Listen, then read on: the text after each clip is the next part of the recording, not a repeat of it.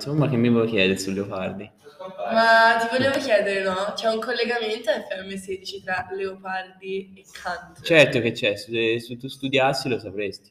Ma secondo me te non hai studiato perché dovresti Eh, dirmelo. sì, non è puoi facile, è facile. domande. Alludi, non vale, insinuare. non vale.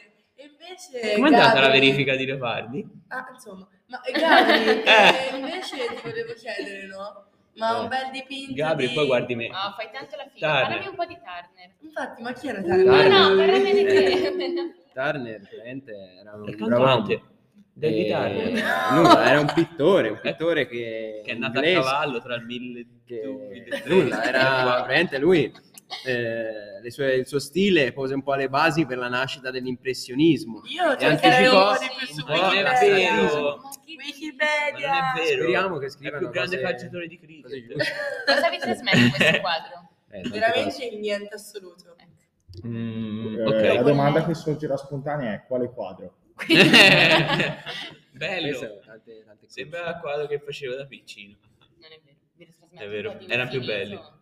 Sì, un po' sì, è vero. Un po' di infinito, Cioè, quindi no, c'è più infinito, è più un qualcosa di indefinito. L'indefinito c'è è vago, ciò che amava Leopardi. Kant e Leopardi, ragazzi. Ma di cosa stiamo Tutti insieme. parlando? Tutti insieme. Yes, E Turner veramente. perché il quadro non l'ha fatto. A Ma me- infatti ho detto Turner, No, hai detto Kant e Kant Leopardi. e Leopardi. No, si sente, raga, Eh. riascoltate. A me suscita tante cose Andiamo al belle VAR, e tante belle. Questo Ho una, domanda, spaghetto. ho una domanda da porvi. Una domanda da porvi. Se mh, aveste l'opportunità di incontrare Kant, cosa gli direste? Può essere che qualsiasi il cosa. suo pensiero è stato fondamentale per farci apprezzare quello che ci Che circonda. doveva pensare un po' meno. Che doveva pensare meno. Io gli chiedo se viene a farmi Io direi- l'interrogazione di filosofia al posto Non mio. pensa più. FM16, come ti valuti in questo podcast? Mm, mi valuto. eh, aspetta, fammi vedere. 10 le neanche parole. a pensarci. No, Piace aspetta. Matrone. No. Ci vogliono le parole giuste. Eh, è vero, hai detto, Hai, il, hai mio- appena hai detto detto il mio surname. Cioè, ma sei veramente scandaloso. Ignazio il surname. Non ce la fai proprio, come bambino Dai, di 5 comunque anni. io mi, mi valutavo. Povero Fede, distrutto. mm, io mi valutavo semplice ma essenziale. E qui Quasi in fondo. Allora, Dove se... se telefonando eh, io. cioè, Vorresti dirti addio.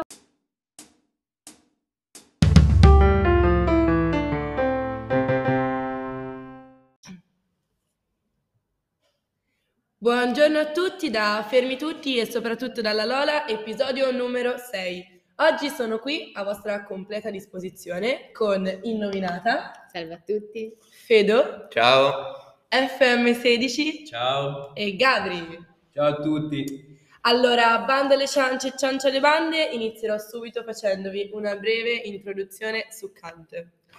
Kant nasce nel 1724 nella Prussia orientale, nel periodo di Federico II.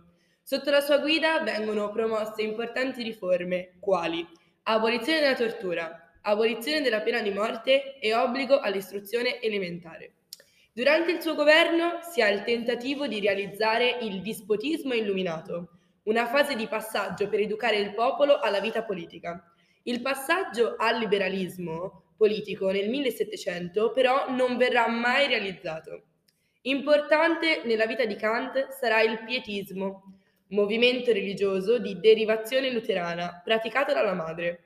L'influenza del pietismo in Kant la denotiamo sia nel rigorismo morale sia nella concezione religiosa, basata sulla contrapposizione tra il male e il bene e sull'idea di una comunità ideale, una chiesa invisibile. Nel 1784 una rivista tedesca pose ai suoi lettori la domanda che cos'è l'illuminismo? E Kant diede una definizione destinata a fare la storia, incentrata sull'idea dell'uscita dall'uomo dallo stato di minorità. Che cosa significa uscita dall'uomo dallo stato di minorità? È l'invito a diventare intellettualmente maggiorenne e quindi a utilizzare le risorse della ragione tramite il sapere aude. Ma che cos'è Lola il sapere aude? Il sapere aude vuol dire abbi coraggio di servirti della propria intelligenza. Per Kant la ragione non viene raggiunta solo tramite quest'ultima definizione, quindi solo tramite il sapere aude, ma anche tramite il criticismo, e cioè indagare o comunque analizzare sulla ragione attraverso la ragione stessa. Il criticismo si divide in critica della ragione pura e critica della ragione pratica. Attento a non dimenticare la critica del giudizio. In questa critica Kant si propone il compito di mediare fra i due mondi, quello fenomenico e noumenico. Tale mediazione presuppone una facoltà intermedia, quella del giudizio, strettamente collegata al sentimento puro. Kant distingue tra giudizio determinante e riflettente. Il primo è relativo alla conoscenza ed è detto determinante perché costruisce il mondo fenomenico e in esso sono dati sia al particolare sia all'universale. Nel giudizio riflettente, invece, solo il particolare è dato, mentre l'universale deve essere cercato. Quindi, per esempio, di fronte a un fiore, conosciuto scientificamente dal giudizio determinante, ci chiediamo perché è bello, che scopo ha nell'insieme del creato, perché suscita in noi certi sentimenti. Questo è l'oggetto del giudizio riflettente. Il giudizio riflettente è distinto in giudizio estetico e giudizio teleologico. Nel primo Kant riflette sul bello e su cosa ci fa dire che una cosa è bella mentre il secondo si interroga sulla finalità della natura e della nostra esistenza.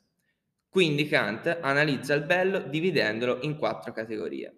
La categoria della qualità, ovvero è bello ciò che piace senza interesse, della quantità, il bello è universale e non va concettualizzato, della relazione, è bello perché colga un'armonia tra le parti, e della modalità, quindi un piacere necessario non individuale. Inoltre, Kant riprende la distinzione tra bello e sublime, dove il bello è considerato un sentimento piacevole, derivato dall'armonia dell'oggetto, mentre il sublime è un sentimento contraddittorio, perché è fondamentalmente spiacevole e il piacere che ne deriva è solo indiretto. Kant distingue il sublime in sublime dinamico e matematico. Il secondo, quello matematico, nasce dalla contemplazione di qualcosa di infinitamente grande, quello dinamico invece è proprio degli oggetti che presentano un'infinita potenza. Risulta dunque chiaro come in questa prospettiva Kant anticipi una sensibilità che sarà sviluppata negli anni successivi dalla nuova cultura romantica.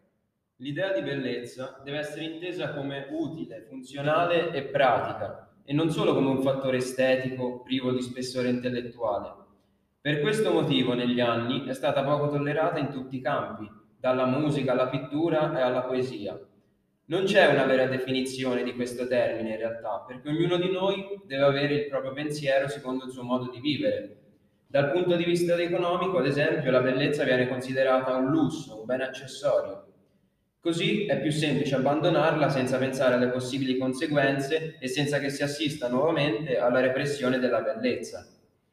Tutti oggi, soprattutto gli adolescenti, abbiamo la sindrome del narcisismo, cioè che passiamo moltissime ore davanti allo specchio e a chiederci se ci piacciamo oppure no, se siamo belli oppure no. Però questa non è una cosa positiva perché può portare a gravi disturbi personali.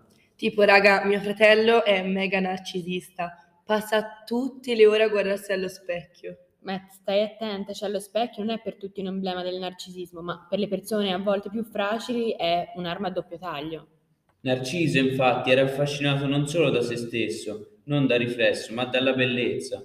Questa è la sindrome prevalente nella popolazione più giovane della società occidentale. Insomma, la definizione della bellezza non è così scontata ed è proprio questa la sua grande repressione. Non possiamo parlarne senza prima definire di cosa stiamo parlando. Chiaramente la bellezza non riguarda solo le persone, ma può interessare anche l'ambito artistico, scultoreo o un contesto floreale. Io penso che la bellezza di un quadro emerga non tanto dal suo valore monetario, ma dalle emozioni che esso è in grado di suscitare. Assolutamente, infatti per quanto riguarda Kant, il soggettivista, ad esempio, osservando la bellezza di un quadro diventa il proprietario della galleria, che stabilisce il prezzo, che determina il gusto senza pensare al valore. Gli oggettivisti invece sostengono che la bellezza è ridotta a formalismi concettuali e non è nell'occhio di chi guarda. La bellezza è il piacere considerato come la qualità di una cosa. Noi non vediamo la bellezza come tale, noi percepiamo la piacevolezza, il piacere e la gioia sensuale. Soggettivamente il piacere è un'esperienza psicologica, oggettivamente è ciò che chiamiamo bellezza. Ma avendo Kant così tante sfaccettature di pensiero, cosa pensa dello Stato? Beh, Kant non si interessa in particolare dello Stato, ma più che altro dell'inter- dell'interazione che hanno i vari Stati tra di loro. E è importante dire che in questo contesto storico abbiamo un po' di caos. Così Kant decide di scrivere un progetto, un trattato che si basa sulla pratica della pace. Ma entriamo un attimo più nel dettaglio. Allora, eh, Kant eh, si trova in un contesto storico in cui molti stati europei stanno in una situazione di caos, quindi in una situazione di conflitto tra di loro. E Kant pensa che le loro divergenze non possono essere risolte tramite un patto, perché andremo solo a sponsorizzare, a pubblicizzare questa guerra. E quindi per Kant si pensa che fo- per fondare lo Stato si debba proteggere i diritti del singolo individuo e eh, superare le violenze di vendetta individuale con il fine di generare uno Stato liberale. Dunque lo Stato non nasce per tutelare i diritti, quindi lo Stato nasce per tutelare i diritti e non per toglierli. Ad esempio abbiamo la libertà di parola, la libertà di associazione, di religione e eh, alla guerra permanente tra gli Stati Kant contrappone un'idea di pace perpetua, questo appunto trattato pubblicato nel 1795. Il titolo tra l'altro è molto importante, cioè è trattato dal nome di una, loga- di una locanda che si trova vicino a un cimitero. Kant parte da questo titolo per fare una riflessione eh, sulla condizione di pace permanente che gli stati devono avere. Ma... Va bene, via, via. Avete presente quei Siete cosi? soddisfatti di avete No, avete, avete presente diciamo quei cartellini tipo dove c'è l'immagine del gatto, ciao, mi chiamo Fuffi, mi sono perso, chiama. Cioè, sai scrivere a casa. No? Non so se o Che battuta infelice, infelice. Qui siamo a livelli bassi. Vai. Allora, Kant non vuole costruire un ordinamento giuridico internazionale volto a mantenere la pace, ma bensì sostiene l'idea che la pace universale e permanente presuppone il superamento della sovranità degli Stati e dell'anarchia internazionale e la formazione di una federazione che abbracci a poco a poco tutti i popoli della Terra. Legato alla pace perpetua c'è anche l'ONU, ovvero l'Organizzazione delle Nazioni Unite, che è nata nel 1945 dopo la Seconda Guerra Mondiale per evitare che si venissero a creare nuovi conflitti e nuove guerre tra gli Stati e portare quindi alla pace. L'articolo 11 della Costituzione italiana infatti afferma che l'Italia ripudia la guerra come strumento di offesa alla libertà degli altri popoli e come mezzo di risoluzione delle controversie internazionali consente, in condizioni di parità tra gli altri Stati, alle limitazioni di sovranità necessarie a un ordinamento che assicuri la pace e la giustizia fra le nazioni. Promuove e favorisce le organizzazioni internazionali rivolte a tale scopo. Allora ragazzi, se siete stati attenti, durante l'intera discussione abbiamo pro- affrontato diversi temi fondamentali per comprendere davvero Kant e anche molto contemporanei. Mi sorge spontanea una domanda, ma mm, vi rivedete in alcuni di questi aspetti di cui abbiamo parlato? Benissimo, allora vi ringraziamo per l'attenzione, ringrazio i miei fantastici compagni di viaggio, il nostro tecnico del suono, che se vuole fare un saluto. A tutti. E vi consigliamo e vi obblighiamo a seguirci su tutti i nostri canali social e soprattutto su Spotify, quindi rimanete connessi poi perché prossimamente parleremo di Hegel e vi mandiamo un caloroso abbraccio virtuale e un saluto da parte di tutti. Ciao! Ciao!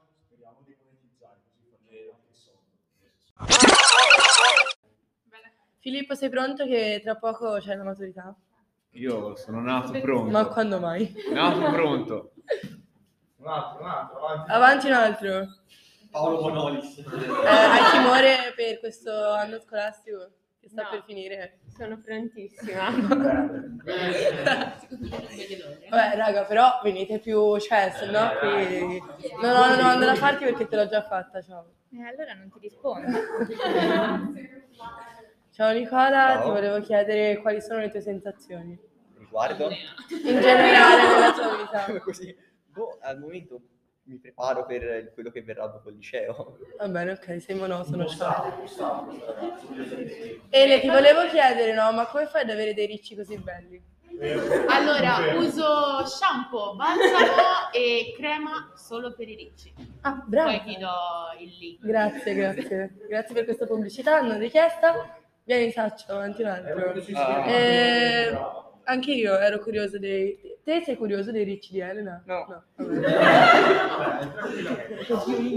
non posso stare qui sei ore. Ehm, eh, ciao, come va? Raccontaci della tua vita in breve. Vi voglio bene. Ciao. Grazie per questa bellissima descrizione. Vai Elena, dici mm, cosa, co- cosa ti, ti- ti sta passando per la testa in questo momento. Boh, non lo so, faccio un buon lavoro. Ma veramente non hai domande, non hai No, ciao, no. ciao, basta. Ciao, ciao. E via su, eh, un po' di voglia di vivere, Lucia, forza, cosa ci vuoi dire? Nulla, grazie. Beh, io non ho parole. Una domanda semplice. Vai, domanda semplice, non ce l'ho. 3 più 5? Domanda semplice. Alice, il logaritmo naturale di 10. Niente. Via, a te sei un genio. Io, io già il discorso, Ah, e Gauguin? ho già discor- ho già discorso troppo, sono corrotta. Va bene, ciao. Ma ti- Che devo dire? Vuoi che... Ci sei? Vuoi che ti faccia un'altra domanda? Ma diversa? Sì. Può darsi. Allora non ho, aspetta che ci devo pensare. Vai, dimmi, così Ehm, penso. eh, prof, la risposta deve essere divertente. Siamo pronti. Allora, si sente? l'hai visto? Vabbè, l'hai visto il titolo? Sì, sì, sì. It's the final Ma, per- ma perché countdown. nel backstage non ci mettiamo? Ciao. Buonasera, buonasera a tutti.